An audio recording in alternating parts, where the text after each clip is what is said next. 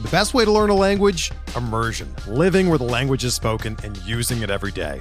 But if that's not in the cards this year, you can still learn a language the second best way, and that's with Babbel.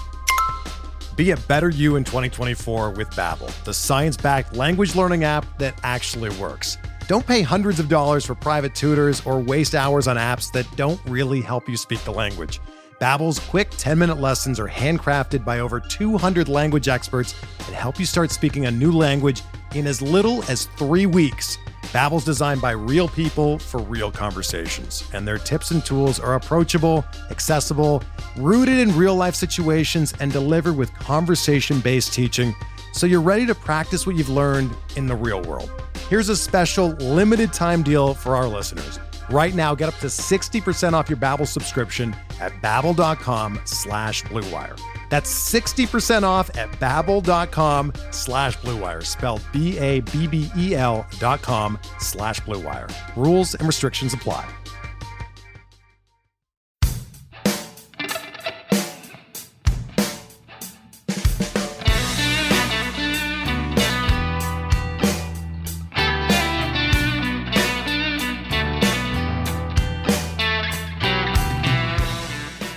Welcome back to Officially Unofficial, presented by Blue Wire Podcast. I'm your host, the former face of junior college baseball, the fall American Johnny Junta.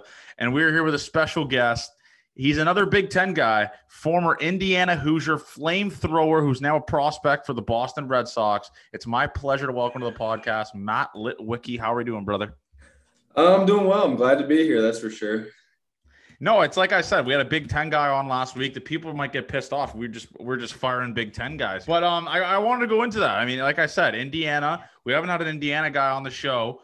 Um, first question I want to ask, which I ask all the Big Ten guys. I'm a Michigan guy. I'm a Michigan fan. Is Indiana a party school? Indiana has their fair share of fun, that's for sure. Little 500, that's definitely a different beast. What's little 500?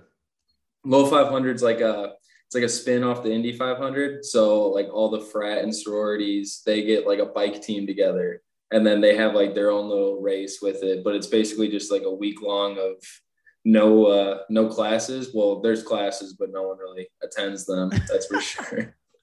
So what's it like for athletes there? I mean, are you guys participating in that, or obviously you guys have to go to class and stuff like that? But are you guys massive participants in the little 500? I might have to attend that sometime in the future. Oh, yeah. You should definitely go sometime. If you're going, let me know. That's for sure. But uh, usually, usually they try to uh, get us traveling that week. So we're not even on campus. Uh, I got to experience one little 500 though when I had Tommy John in 2017, and it was uh it was different living the normal college life. That's for sure. You miss it. I, I'll be honest, man. Like, obviously, I went to school in Nebraska. I didn't go to Nebraska. I went to JUCO there. And when I come back to Canada and I see like what it's like to be like a normal student, I'm like, what the fuck was I doing? Like, why was I an athlete? Obviously, you, you're you're nasty, so it makes more sense.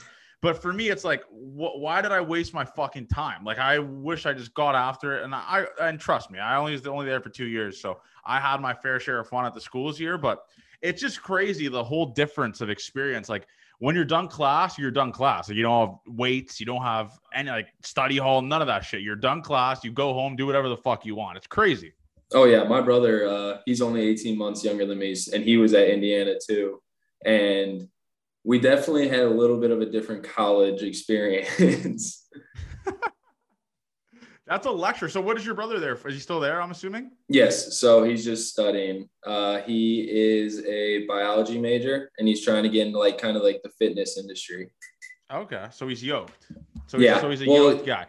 It's actually kind of funny because uh, so I'm about six one, six two, and my brother Kyle, he's about six eight, about like like two fifty. So So was like the Indiana baseball team trying to recruit him to get on the bump, or what's the deal there? Because he probably He- throws absolute fumes. yeah, he was uh he was actually better than me in high school. Uh, but he ended up having Tommy John in high school and didn't like recover the same way that I was able to. But no, he was definitely the better of the two, I would say.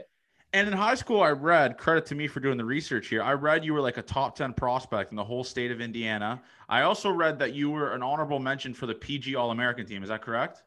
Yeah. So in high school, what? So was SEC an option for you, or was it just I'm going to stay to my roots, blue collar guy, I'm going to stay Big Ten? Uh, so I've always kind of wanted to go to Indiana. Uh, my family's not doesn't have too many college graduates, so the few that have graduated and gone to college, they've gone to Indiana. So I kind of just fell in love with it ever from the get go. And once they offered me going into my freshman year of high school, I kind of just I took the offer and just went and ran with it and loved it ever since. So, and I, we mentioned this all the time on the show. Did did little part of you was like, "Fuck, I wish I just like verbally." Obviously, you verbally committed, but I wish I would have took my five visits to all these nasty SEC schools and got after it with the boys there. Like, was a part of you like, man, I wish I could maybe go to like Miami here and like party with the guys on a visit, even though I'm not going there. Yeah, I mean, once once I got a little older into kind of like my senior year of high school, I was looking a little bit at schools just to see like what they're all about really i mean i was dedicated to indiana but i kind of looked at it and i was like oh i kind of wish i would have you know rode out the recruitment train a little bit longer but yeah, so Indiana was like Indiana was like your first love. I mean, that was the school where they offered you first, they trusted you first, and they you jumped the gun. Realistically, I mean, they got you young, and I respect that. So, but you in high school, like I said, I mean, Indiana baseball. I'm assuming it's kind of like the same what it is here in like the Toronto area, where there's some guys that are nasty, and there's some guys that won't even crack a JV high school team on majority schools in the South. So, were you just absolutely fucking dominating in your high school, or what, what was that like down there? So my area in high school was actually pretty good. Um, we had a couple good programs around me, but for the most part, I mean, if you threw above 90 in high school, was you could dominate with just the fastball. So I had I had a lot of fun. I, we had a good team too. I had a couple guys uh, on our pitching staff at least. We had a kid that was committed to Purdue, Butler, and then another D two. So we were we uh, filled in pretty nicely up there. So, so why didn't you? And obviously, I'm a big MAC advocate. Why didn't you go to the MAC? I mean, for me, the MAC is the most electric conference in all of, and and for football, obviously, in the United States of America. Was the blue collared part of you wanting to a little bit? May was a MAC school knocking on the door for you? That's what I'm asking. Uh, to be honest, no. Really, realistically, I had uh, a couple Big Ten schools reaching out to me at that age. I mean, I, I committed kind of young, but because everybody thought I was a year older because I played on an older team. So when they started to find out that I was a 2017 instead of a 2016 high school kid, it kind of steamrolled the whole Big Tens are coming at you type of thing. So what schools fucked up and, and missed out on you? Was Michigan on the door there? Michigan State? What was it? Purdue? I talked I talked to Michigan very sparingly at that point, but Purdue mainly, Michigan State, uh, Illinois talked to me a little bit, nothing crazy, but by the time I committed, there wasn't much.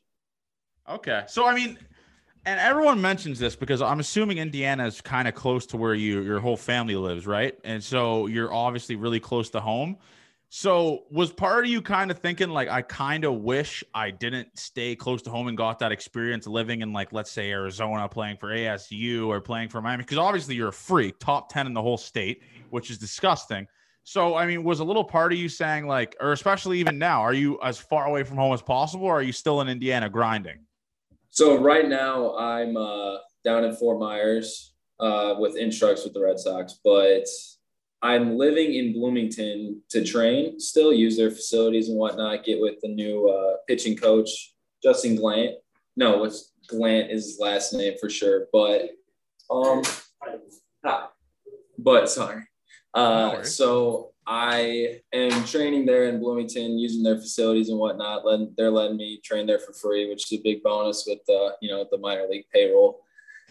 But I was far enough away from home that it was kind of like I, I live in about as northwest Indiana as you could get, so it's about four hours away from campus. So it was a, it was far enough to where mom and dad couldn't stop by every single week, but close enough when my clothes needed to be washed, I could drive up there. I respect that. That's a power move. And do you own, and this is just a dumb question that I was thinking of right off the bat. Do you own those weird Indiana pants that are white and red and that are massive? Looks like, I don't even know how to call them. They look like Will Smith pants in one of his music videos or the whatever. candy stripes. Yeah. You own yeah. those? So, yeah, they gave us a pair of shorts every single year. That's what we would kind of like uh, practice in on Thursdays when we were at other people's places, like taking BP and stuff, we'd wear the candy stripes.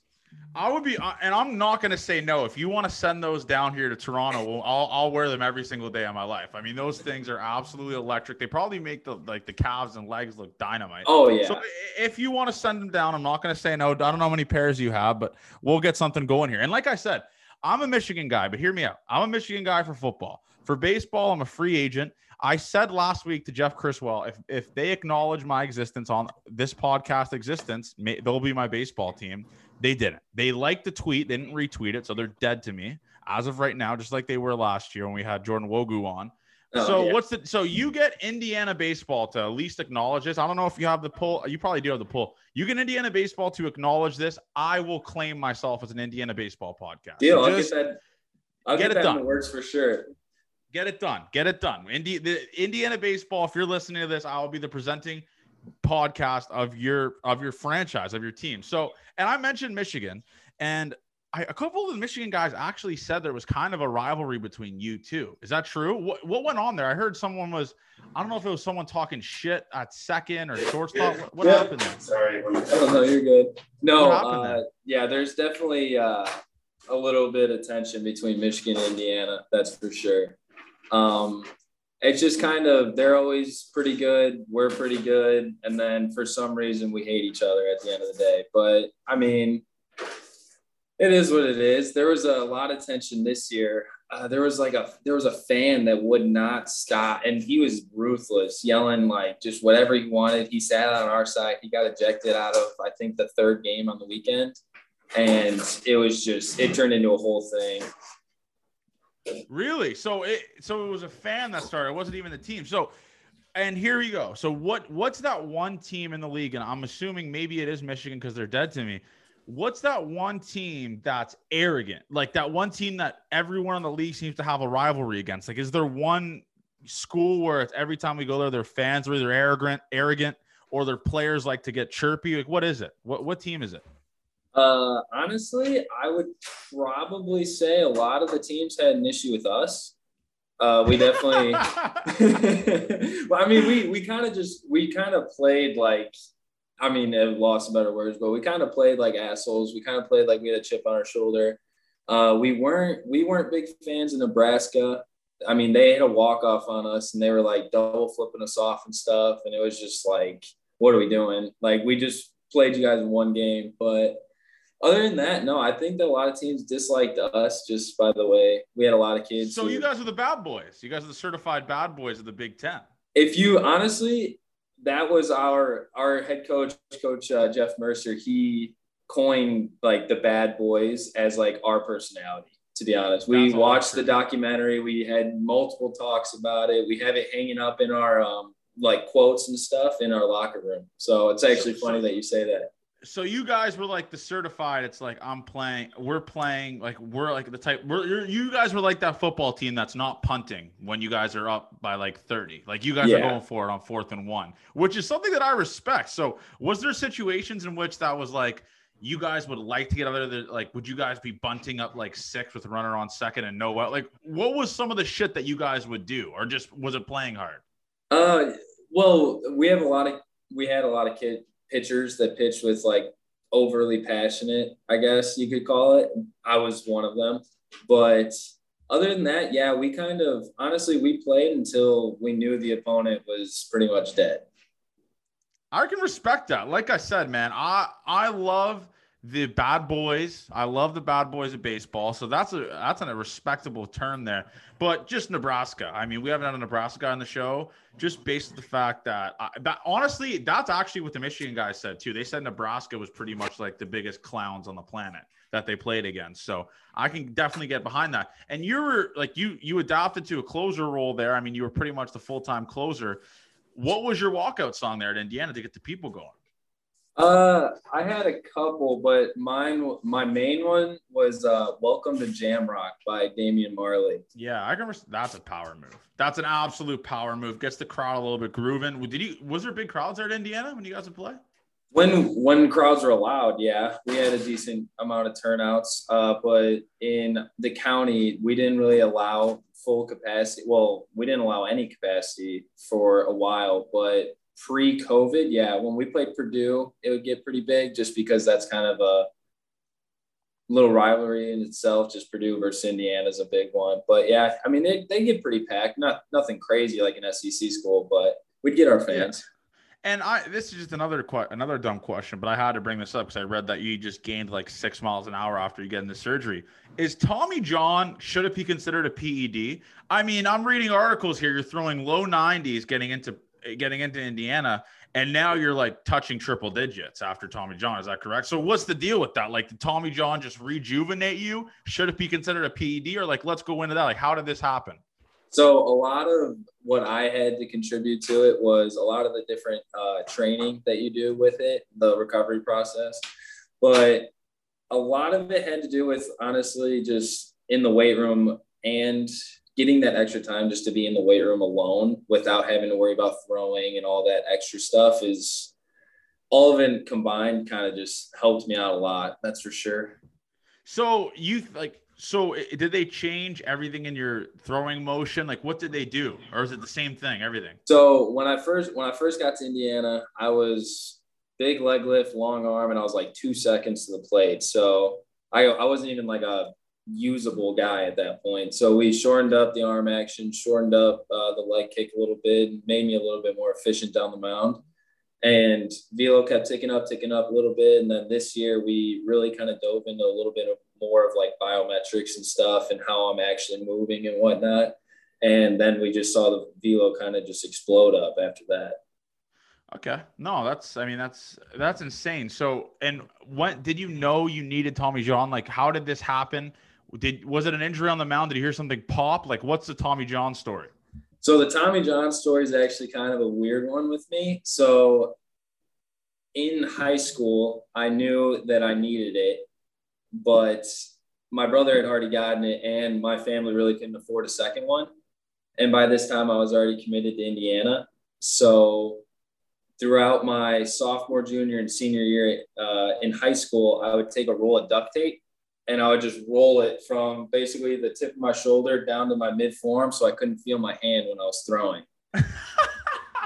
what? Yeah, yeah. So was, was it clear tape? Like, how did they not know that? So how did they not see it that? Was, it was black duct tape, and then I would I'd throw an Evo Shield sleeve over my arm and just like for looks. No, I can respect that. Like honestly, man, especially if you could throw with it and you were uh, throwing absolute gas with it anyways, with needing Tommy John, which is even more crazy if you think about it.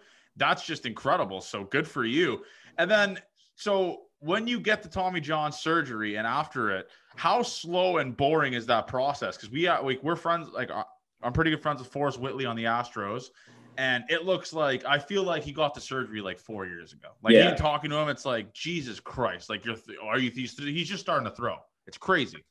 No, it's a long process. It's an annoying process. It gets monotonous, but my trainers did a good job at kind of keeping my head on straight and making sure I was staying on the right path. Um, it definitely is not something that I would wish upon my worst enemy just because those 13 months of just kind of like just every day doing the same thing, same thing, finally being able to straighten your arm. And that's supposed to be a win. Like little things like that. it's just like learning how to wipe your ass with your left hand. That was a tough one. Just yeah. little things like it just gets so much and like so quick that it just, it seems like it's taking even longer than what other people think it seems like. And, and the thing that's even more crazy about that is, is like you can't golf. I'm assuming you can't even play video games because like you're using your out like I mean you're kind of using that those muscles. I'm, I'm not a I don't know I'm not the smartest, but you can't do shit. So what were you doing to keep yourself busy during that time? Like were you just watching that? Like what was going on there? So basically, what I did was I honestly I figured out a way to play video games a little different than I usually do. And because you're in a giant robo arm with it wrapping around your whole hand. So i would just i took the thing and i folded it back so i could just move my wrist and i would just play play video games like that. That's such i good for you man. Just always weaseling trying to find a little way to do something. And then so obviously you, you being in the closer role you didn't get that many innings pitched at indiana. I mean I, I think you had like 26 games you were appeared in or something along those lines. So did you know you were going to go gonna go in the draft in the top 10 rounds? Was was like that early for you? Was that late for you? Like what was the deal with that? Because obviously there's a lot of potential in your arm and especially the fact that it's a new arm now pretty much and you're throwing 100 was that what sold teams on you uh, I think what kind of sold teams on me was the fact that I was each year I was getting like progressing, progressing, progressing. So I think that that kind of played a huge role in it. Being that my first year back from Tommy John, I was probably topping out at like 90, 90 ish. And then each year kind of saw a little bit more, a little bit more. And then this final year at Indiana, I was actually able to combine the throwing strikes and throwing harder thing aspect of the game. So I think that that kind of sold a little bit more teams on me. But honestly, I heard going into the draft, it was just about everything that you could hear. Like I heard, oh yeah, we love you. We'd take you in the fourth. And then I heard like, oh no, like you're probably going to drop towards like the mid teens to like like late teens. And I was like, all right, as long as my name gets called, I don't really care. Like you give me an opportunity, I'm going to run with it. So. So were you always like, and, and I'm looking pulling up your stats here. Like, uh, like is this good people? I mean, you had a 0.9 ERA your sophomore year.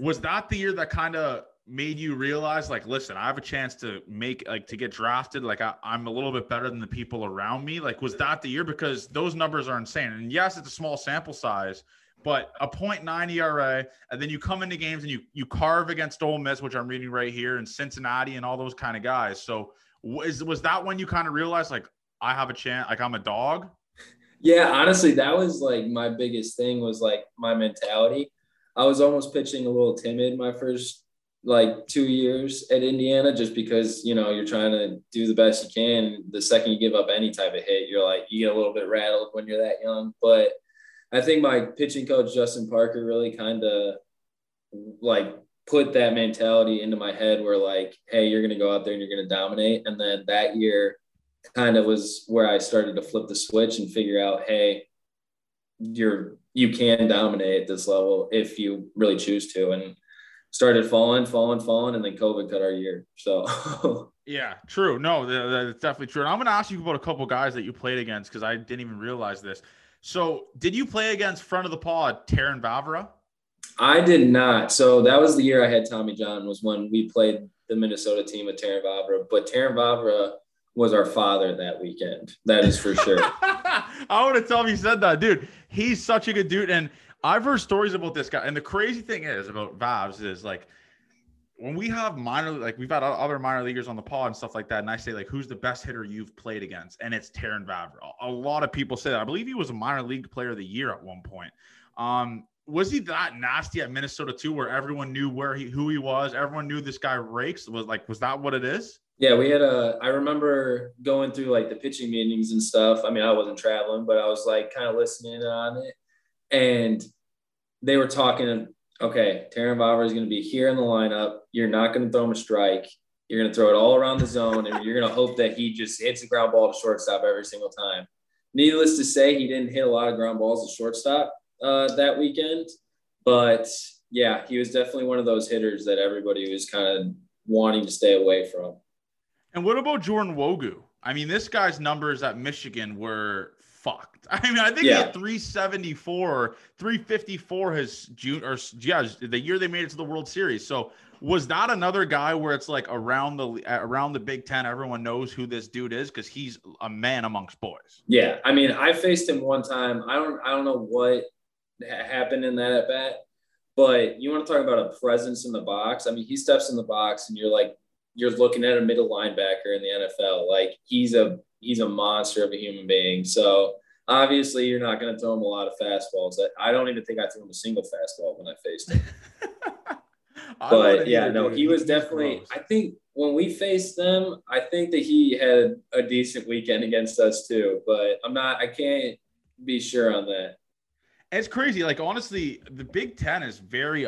I guess you could say underrated, man. I mean, some of these guys come out of it like even a guy like you that obviously not that many innings on your belt. You're you're you're, you're blowing hundred past hitters. It's not like it's not like you're just like not throwing that hard. If you're blowing hundred past hitters, like you could easily pitch at like an LA like these SEC schools. It's just you're in the Big Ten. Like yeah. And Jordan Nwogu and Jeff Criswell, all these guys, man. I think that Michigan team that made it to that College World Series kind of helped put like in like the Big Ten on the map, man. I mean, because no, 100 percent agree. They uh as much as it sucked that it was Michigan in the College World Series, it was kind of, I mean, it was nice to see a Big Ten team go out there and do what they did. I mean, they held out against Vanderbilt. Like, kudos to them that year, that's for sure. Yeah, it just that coach, like, uh, I love that stadium too. What was your favorite Big Ten field to play at? That's a good question. I liked, I mean, Bloomington's beautiful. Uh, I did like Michigan's to be honest. It plays quick though, and when I played there, I was kind of a ground ball guy, so wasn't my favorite place to actually pitch at. But I would probably say Michigan is, or Michigan State if it's warm. We played there and it was like 28 degrees this year, so I like Michigan State's field too. Yeah, no, Michigan. I got I played there a couple times, and uh, what I noticed there is, it's just like it's not so much the stadium so nice, just how close you are to every single thing. You know, I mean, you're right beside the, you're close to the big house, you're close to the hockey rink, Yost Arena, which is right beside it. And it's just the brick wall in left field that looks like the green monster. It's just everything about it for me looks unreal. So that's definitely one of those fields I just hate, especially being a pitcher there. I would just hate it because the turf is so fast. Ground yeah. ball in the in the shortstop and third base gap, you're like you're fucked. So yeah, what was like? What would you say? Because obviously you guys, let's say, I mean. I, I'm assuming when you guys would go to these SEC schools and maybe you guys would get after it, go to see the college football atmosphere and all that kind of stuff in the fall. What would you say was like the best party atmosphere school that you guys visited? Like one of those be- the schools where it's like they get after it. Those fans get after it. The students get after it. It looks like it's an absolute electric school. So there was I, I I remember when you say that like two come to mind. One was Coastal Carolina. We played there in like a round robin type thing. It was like Coastal, UConn, and there was one other team, and they actually had a tailgating lot right outside our bullpen and they were like they're offering us shots they're offering us beers and like we're just sitting there trying to ignore them like trying to be professional. But that was a cool atmosphere. They were good fans a lot of good people. And then lsu was fun. Uh, they they were rowdy. I remember it was the home opener of the covid season and coach o was throwing out the first pitch. And and so he throws out the first pitch and he's walking off the field and he's chanting "fuck IU." And my buddy looks at me and he goes, "We're not winning this baseball game. We're not winning this baseball game." and then I mean, we went on. To, I think we lost like four to two on the home opener, so it was a good game. But like, he looked at me after the game too. He goes, "I told you, we're not winning that baseball game." It's it's the whole atmosphere oh, aspect, oh, yeah. man. And I, I wanted to bring up that like that like what it was like at LSU because you guys played there, like you said, opening day. So it must have just been legitimate, sold out fans out, or even just the shit that fans said to you. Did what? So would fans come at you the hardest since you're that guy coming out of the bullpen? You're the known closer on the IU. Like what? What was that like? So it yeah, it was actually kind of funny because like their bullpens are right upside uh, the front row of their stadium. So it's right down the left field line you're facing the fans when you're throwing as a righty. And there was like these like five or six little kids just yelling at me. Just make because I wear the I wear the sports glasses. Yeah. So they're they're like yelling at me, saying like all this different stuff. And like I got done with my outing and then I come back to the bullpen and like they were all like, Oh, I'm so sorry. Like didn't mean we were just trying to rattle you before we you got in there. And I was just like, Oh wow, okay.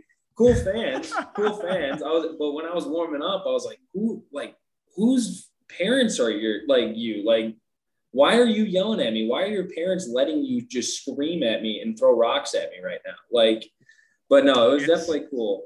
The best way to learn a language? Immersion, living where the language is spoken and using it every day. But if that's not in the cards this year, you can still learn a language the second best way, and that's with Babbel. Be a better you in 2024 with Babbel, the science-backed language learning app that actually works. Don't pay hundreds of dollars for private tutors or waste hours on apps that don't really help you speak the language. Babbel's quick 10-minute lessons are handcrafted by over 200 language experts and help you start speaking a new language in as little as 3 weeks. Babbel's designed by real people for real conversations, and their tips and tools are approachable, accessible, rooted in real life situations, and delivered with conversation based teaching so you're ready to practice what you've learned in the real world. Here's a special limited time deal for our listeners. Right now, get up to 60% off your Babbel subscription at babbel.com slash bluewire. That's 60% off at babbel.com slash bluewire, spelled B-A-B-B-E-L dot com slash bluewire. Rules and restrictions apply. It's a different beast down there, man. And I say it all the time. I mean, you see it at the Big Ten's pretty good actually, fans wise and all that kind of stuff. It's just the SEC is a whole nother beast for baseball, for everything. I mean, we've had a couple guys that played for LSU that uh, that would tell stories about the parties there and all that kind of shit. It's like this. It's it's insane. I mean, the SEC is just a whole other beast, and it's it's unreal to see teams compete in the from in the Big Ten in there. So, and let's go into your career. I mean, obviously, like I said, not that many appearances being the closer. What would you say is the most electric appearance you had on the your your most electric appearance in your whole career? One where it's like you get chills even thinking about that shit. My favorite appearance, honestly, probably was like my four or five inning outing against uh, University of San Diego. That was fun. My that was during the COVID year. Uh, because usually I'm not going that many innings, and like when you kind of fall into a little bit of a roll, roll, and uh, getting to go back out, back out, back out, it started to get pretty, pretty electric towards like the fourth or fifth innings. Yeah, no, I mean, and you played at Ole Miss too, though. Yeah, I mean, you, you played at Ole Miss. That's oh no, we fans. When we played Ole Miss, we played at ECU. Oh, you played at in ECU, like a round so, robin type. So thing. that was like that weird round robin shit. Okay. Yeah, no, I mean that dude, was that was a good uh, stadium to play at too. I remember the coach. The coach comes out. We're beating ECU, and they're they were ranked like something crazy high, and we kind of went in there as a little bit of the underdogs and we were beating them. And I think it was like the eighth inning, and my buddy's on the mound. And so the coach comes out, gets ejected, tries to hype up all the fans. My buddy blows three fastballs right by the guy, and he's like walking. He does like the Conor McGregor strut off the mound, and he's like, he's like, "We're fucking here, let's go!" And I was, that was, that was an electric day too. That one was a good one. That's so sick. I mean, I Yeah. wish I was nasty at baseball so I could do that shit, but that will just never happen in my life ever unless I do a first pitch somewhere. But no, that's that's absolutely dynamite. And then you so you get drafted by the Red Sox. One of our really good buddies, Chase Shugart, is actually with the Red Sox. I believe he was with Greenville this year. He's absolutely disgusting. Just the, like a five foot nine guy throws 98. So was that one of the teams that was the most interested in you, or because we hear stories all the time that people get drafted from teams that had legitimate no interest in them on draft day? Honestly, so they weren't too high on me. Like it seemed like they weren't too high on me going into the draft. I had a couple teams. Uh, the Dodgers liked me a little bit. The White Sox liked me a little bit, but my the area scout that got me drafted, he called me that day. It was probably around like the fifth round. He's like, he started talking to me a little bit, and I was like, oh, the Red Sox are kind of interested, huh? And then he called me in the tenth, and he's like, and I'm, I love to talk, love the sound of my own voice. But he calls me and he's like, "Hey, we're gonna pick you up." And this was right before, like two picks before they picked me. He's like, "Hey, we're about to pick you. Like, go sit down in front of the TV."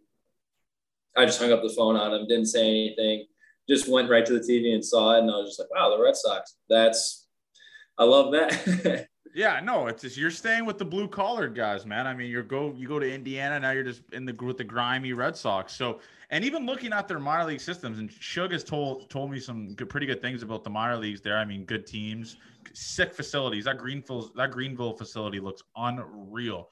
Do you kind of have an idea where you're going to be, like obviously next year, because this year you're in you're in instructs right now, right? yeah. So So I don't have anything really. They haven't really talked about anything like that. I mean, being a new draft guy, kind of, they're just trying to get my feet wet, really. But I'm hoping to be high A, low A. Start well, start out low A, work up pretty quick through high A, get into double A pretty quick. Hopefully, fingers crossed. yeah. So did they tell you that you're you're going to adapt to like or stay into that closer role? or are yeah. you gonna I be think starting guy? I think the term that they're using is just reliever right now. Uh, I kind of have to develop a little bit more on the off speed stuff to have a shot at the starting roles, but there's a lot of good arms down here. So I'm happy to be in the reliever role right now and hopefully work my way up to the starting role one day. So when is Instructs even done? Like, d- describe Instructs to us. Like, what what? Just describe it to the people. So Instructs this year, it's a it's a two segments in the month of October, and each segment is about I think it's ten days each. And basically, you come down and you go through each day, and you'll have individual meetings on nutrition, weightlifting, what we want you to see develop, and then kind of just stuff like that. Kind of just gets you ready for the off season. Okay. No, that's. I mean, that just sounds like my worst fucking nightmare. But whatever. Are you guys allowed to like? Are I'm assuming. Are you go like? What are you doing in the off time there? Are you golfing? What are you? What, what are you doing? Uh, a lot of video games, and there's a movie theater right next to the um, hotel that they have us in, so that's pretty nice. You get to go see some movies. But other than that, kind of just hang out around the pool. Uh, we head to the beach sometimes, you know, when we can afford the Uber, the like 25 $30 Uber over there. But most of the time, we're kind of just chilling around the hotel, you know, playing cards and whatnot. Yeah, no, okay. I mean, are you so what are you throwing what are you touching right now on the gun? Like are you getting are you are you still staying at the close to the 100 range or what are you doing right now? 90 Yeah, so right now I'm like it's just bullpens right now, kind of, and I'm kind of working back up to the bullpens because I had a little bit of shoulder tightness, and they're like, we don't want to really do anything crazy with you right now. So I was rehabbing down here for a while, and then just kind of working back up into bullpens. So can't really give you any numbers right now, but hopefully when I get back on the bump, hopefully I could be up back towards like 98, 99, touching 100. Okay. I mean, did you guys actually did, did were you guys competing ever for like the Big Ten championship in Indiana, or like what was that? What or did you or was there a heartbreak that I don't know about? The heartbreak was the Ohio State series. They swept us in a four game, and that basically that was kind of the point where we could either fold or you know battle back, and we kind of had some. Some of our hitters would get hot at certain points. Some would be get a little cold. We had I mean, we had a great season on the mound, that's for sure. But it just kind of would come together at certain times. We wouldn't be able to really compete against the cream of the crop in the Big Ten. So who's some of the guys on that from that Indiana team, like draft pick wise? Like, was there a lot of guys drafted in the top ten rounds, top five? Like, what was was so, there a lot of big, big time guys? Yeah, I mean, we our Saturday guy, McCade Brown. He's he got drafted by the Rockies. He's a dude. About he's like six six 240 range, and he's probably mid to upper 90s with like a 3,000 RPM curveball. And then, yeah, I think he had the most strikeouts in the Big Ten this year. Don't quote me on that, but I'm pretty so sure. he went high? Like he went yeah. like top? I think he went in the third round. Oh, okay. He's, yeah, he's, he's, very he's rich. He's rich, rich. Yep, yep. I already uh, let him know that when we get back to Bloomington, that uh, drinks are in him. That's for sure. Is there an alumni weekend there? Like, cause uh, what's it called? Uh, Jeff Criswell last week announced or said that it was for the Rutgers game for Michigan two weeks ago, where all the baseball guys went back and got after it together. It when's your guys? Our alumni weekend actually was last weekend, so I wasn't able to go. But uh, we have a bunch of alumni that just live in Bloomington and train in Bloomington, so it's almost like every single weekend's alumni weekend down there. I might, whenever, like I said, I mean, I, I circled it on the schedule. I think I actually planned it with Lugbauer. I think Michigan versus Indiana at the Big House. I might have to make an appearance to that game. I mean, well, Indiana football is kind of fraud, right? I mean, we're oh, not. Yeah. You, are, are you not? Yeah, we're not. Penix is terrible. I mean, last year he was good. This year, this guy's absolutely horrific. I mean, that. Wait, did it, who did they lose to this year? That was a, that was a really bad loss. I'm trying to think for Indiana. I mean, you name one of the games that they played in, but they almost lost to WKU. That would have been heartbreak. got to sh- got beat bad by Penn State. Got beat bad by Iowa.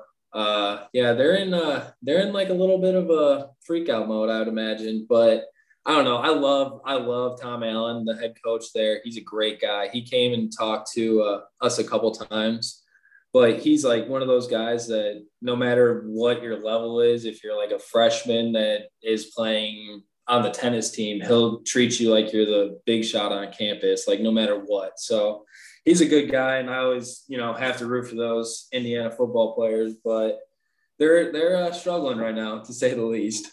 Correct me if I'm wrong, but there's not a there's no hockey team there, right? We have like a club. What, what the fuck is that shit? Why not? I, I mean, don't dude, know. th- that's the dumbest thing ever. Do you know how electric that shit would be for hockey at Indiana? That'd be sick. I actually know. I actually knew a couple of the hockey players. Well, the hockey club players. Yeah, good dudes. They they drink. That's for sure. Yeah. Well, I I could imagine. I mean, the hockey guys at Michigan got after it. It's just I couldn't even imagine what it'd be like for the club guys where it doesn't really, not really as competitive or even matters as oh, much. Oh yeah, they were they were like playing their hockey games, and then one of them was like a DJ at the bar that night, and it was just like it was the perfect setup. That's so sick. So would you guys get special per like obviously the football team gets special privileges like at bars, clubs, they get to skip the lines, all that kind of shit. Would the baseball team have that much pull at Indiana? Uh, I would say we it was more because we knew the right people.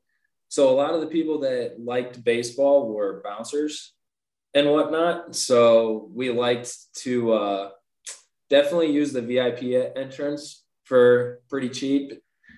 But yeah, no, I wouldn't say too much pull. I know the basketball team at Indiana just because. Oh my God. Yeah, Those guys DMs are probably I don't even want to know. I, like I, for Indiana basketball, I mean that's what it's pretty much known for, right? Bobby Knight is Yeah. Bo- so.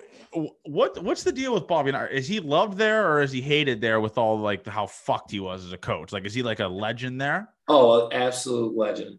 so he Really? came back. Yeah. So when when he left Indiana, he had never been back to the campus, and then two years ago he came back for the first time, and he actually came to an Indiana baseball game. It was the first thing that he came to, and like on the Indiana campus was an Indiana baseball game, and we were standing room only, just like I'm talking like shoulder to shoulder, like you're at a packed club, just because Bob Knight was there, just sitting there. in the Holy shit. So Yeah. did he like did he I'm assuming like no throw didn't throw the first pitch, none of that shit like he was just there to just to be there? Yep, just there to be there. And then that night, he uh, during halftime, the basketball team uh, recognized him and gave him a nice little like during halftime, gave him a nice little chance to talk and whatnot. And, but he is loved by many.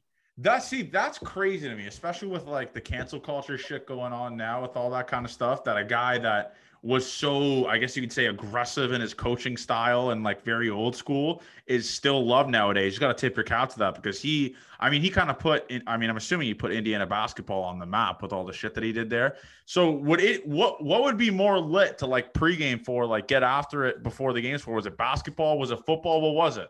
So honestly, I have not been to many basketball games just because um, we don't really get tickets into the game for being an athlete. You still have to buy them. You get a discount. Really? Yeah.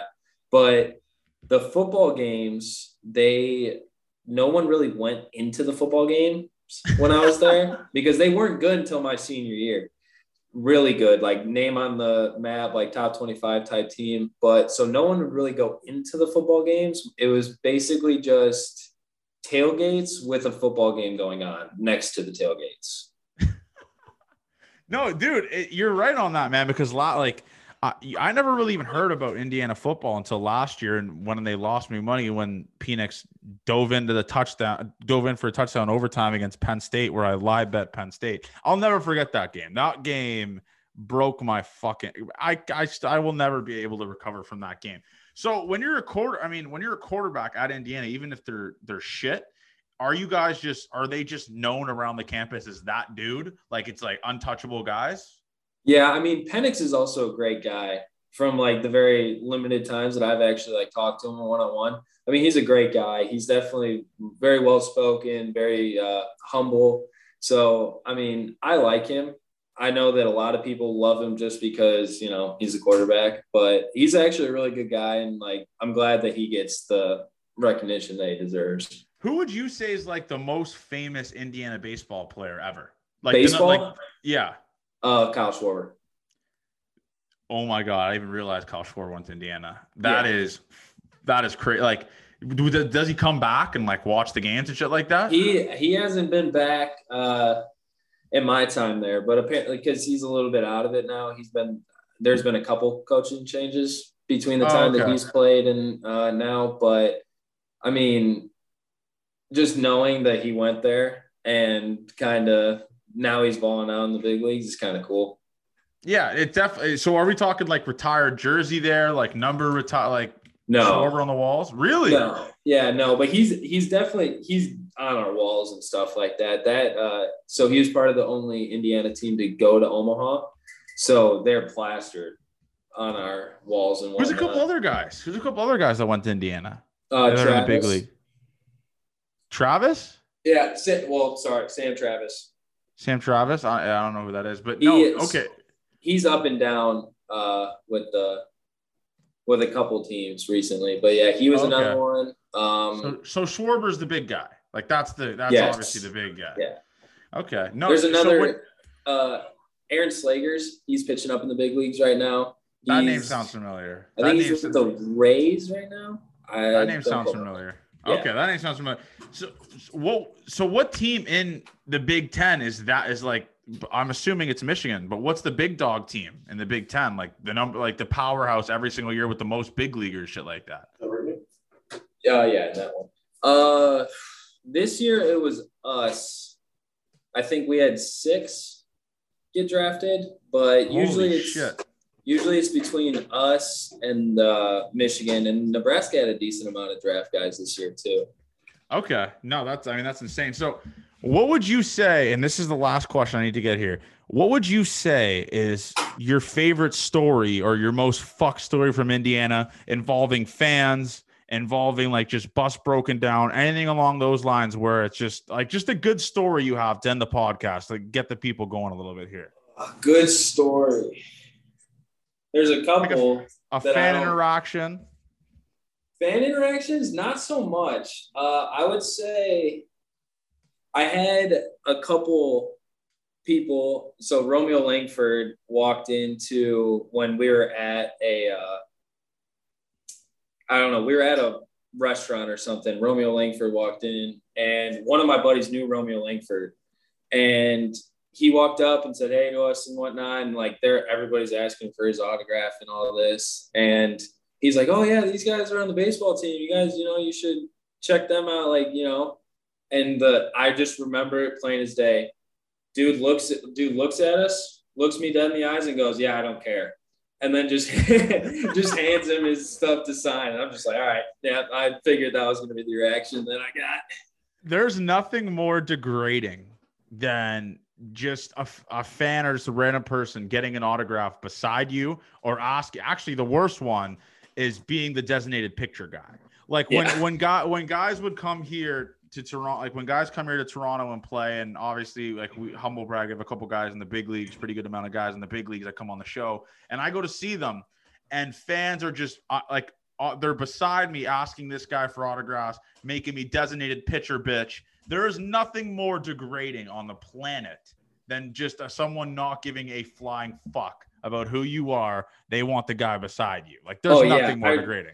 I was just like, I was just like, yeah, I get it, not a big deal, like Romeo Langford. But I was like, you, you could have just had me sign something. I would have Yeah, signed anything. pretend. yeah, like you could have thrown it out on your way out. Like I wouldn't have. cared. True. No, there's two sides of the spectrum because one, I don't want to be, and I say this all the time on the show. I don't want to be that like first round draft pick for a massive team like the Red Sox or the Cubs, where you can't even play in a minor league stadium without getting bombarded with autographs, like Bobby Dalbec. yeah. Could you imagine the shit that Bobby Dalbec had to deal with, Oh. especially coming up in the minors? Marcelo Mayer, he uh our first round draft pick this year, fourth overall. The kid's 18. excuse me. But he's like walking up and down the hotel and like people are like yelling at us to find Marcelo for them so he can get signature, like give out signatures and stuff. Like we'll be like walking down the street going to grab something to eat. Somebody will yell out of the car, like, hey, do you guys play with the Red Sox? And we're like, um, yeah. And they would just be like, Where's Marcelo? Like, Really? Yeah. I and like I said, there is a like there's a lot of bad people in the world that commit terrible crimes. Okay, but the, the people that are up there with me are autograph seekers and ball hawks. Those two old people that are trying to get autographs from, like you said, literally an 18 year old. This kid was in call, high school, not like not even four months ago. He literally just got done with like biology class. Yeah. there's literally 40 year olds swarming this 18 year old to sign a piece of paper like That's the shit to me that just doesn't sit right. That's the most dis- like obviously when I was a little kid, I was collecting autographs, of course, when you go to Jay's game, shit like that.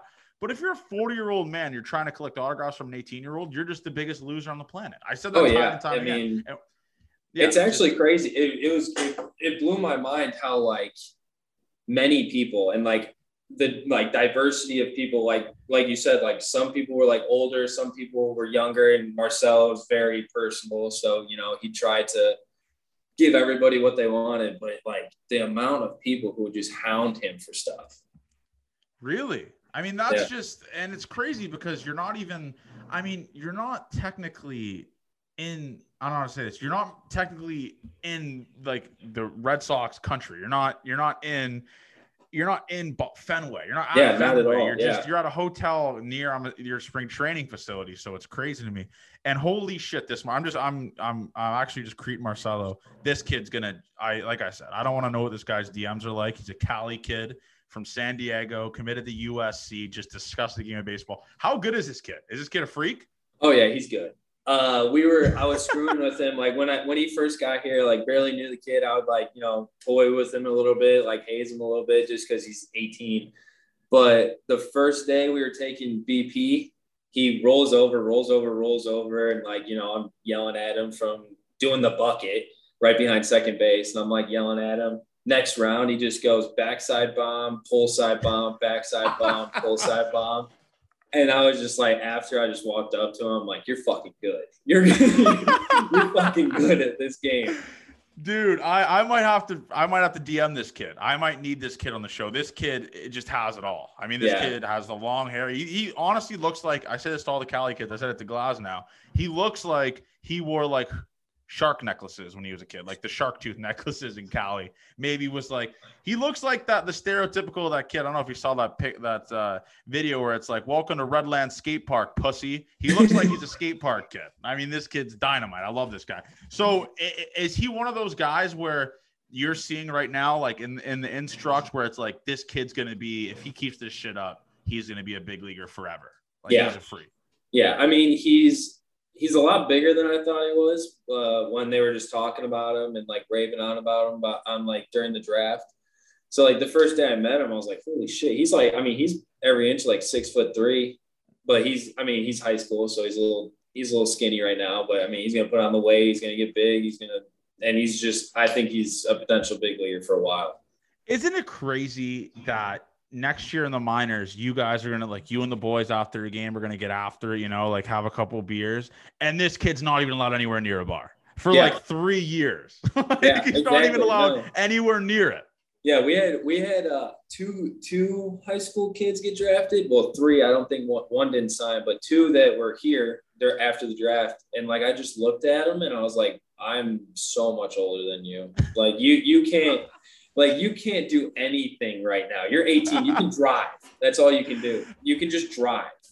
he just got his license. Like this kid, I I'm it's mind-boggling to me. Can you see it with NHLers too? Like there's 18-year-olds getting drafted to the show in the first round, like Hughes and all those kind of stuff. This kid is not going to be able to legally have a drink for three years. He's going to be grinding in low A because obviously he's 18. He's not going to be skipping levels. Like he's Yeah. going to be grinding low A, high A, double A. He might even be in rookie ball at some point next year. Like he- he's going to be grinding in the league and he's going to be playing with like like I said, guys our age, like in the 24 year old range. And we're gonna look like you, you're gonna look at this kid like, what the fuck are you doing here, dude? Like, go go party somewhere. Yeah, like, you're that's- 18. I mean, Blaze Jordan, Blaze Jordan was the same way. He was down here when we first got down here, and I was looking at him, and I'm like, I think he he would only be Yeah, I think he's 19. 19. Yeah, 19? 19. and I was just like, I was just like, this motherfucker is just so young. And then like I like just like Marcel, he's taking BP, just bomb, bomb, bomb, and I'm just like, okay, get get this kid the fuck out of here. Um, It's it's mind-boggling because these kids, and we don't even realize this shit because they're in the minors now. They're in the systems. Like these kids were playing like Timmy from fucking biology class like a year ago. Didn't that like the kid that didn't give a shit about baseball? He just played it because it, it got him like girls in high school, Yeah. and he's going up against first rounders against the Reds like the, of the Red Sox. Like this guy is going to go from playing that to playing grown ass men. Like he's going to play guys that went to school for four years that were like super seniors, seniors, COVID seniors. He's gonna be going up against those guys, and he's probably gonna rake against those guys too. Oh, yeah. It's insane. No, he uh Marcelo definitely I think I mean he got walked I think four times in his first four at bats, but I his first his first professional swing, he swung through a curveball and I swear to God he missed it by probably 25 feet. Like I I was just like we gave him shit about it for weeks after, but he I mean he adapted really quickly. He uh he's definitely got a future in the game, that's for sure. Well, first, I mean, first of all, this kid is also just now a multimillionaire and he's 18. I mean, this guy's probably I I wouldn't be surprised if he is ripping around in like a Rolls like a range or something. Like I think well, he he said actually- I think that he said that when he went back uh, home, he was going to get himself like a BMW SUV or something like that. Jesus Christ. I don't know what he said, but I know it's going to cost a lot more than my like 2003 Mercury Sable. That's for sure. and his buddies are just like grinding to make ends meet in college. And he's Yeah. just a multi-millionaire because he's gross at baseball. So Oh, good yeah. for him. Super But anyways- humble kid too, though. He's humble. He's humble. yeah. Oh, I would be the cockiest human. If I was in his shoes, and I say this all the time, I would be legitimately the cockiest dude of all time. Oh, I'd Oh, I be the would be biggest asshole of all time. If I'm 18 years old, I'm a multi-millionaire. I have 30,000 followers on Instagram. I would be the biggest douchebag ever. So Oh, credit to him. Credit Oh, to him yeah. for being a humble dude. So, it, do you see this kid? You're like, man, you have so much to fucking learn. You don't even know half this shit that you're going to be dealing with here in the game of baseball because he probably he dominated his whole life. Oh yeah. his whole life.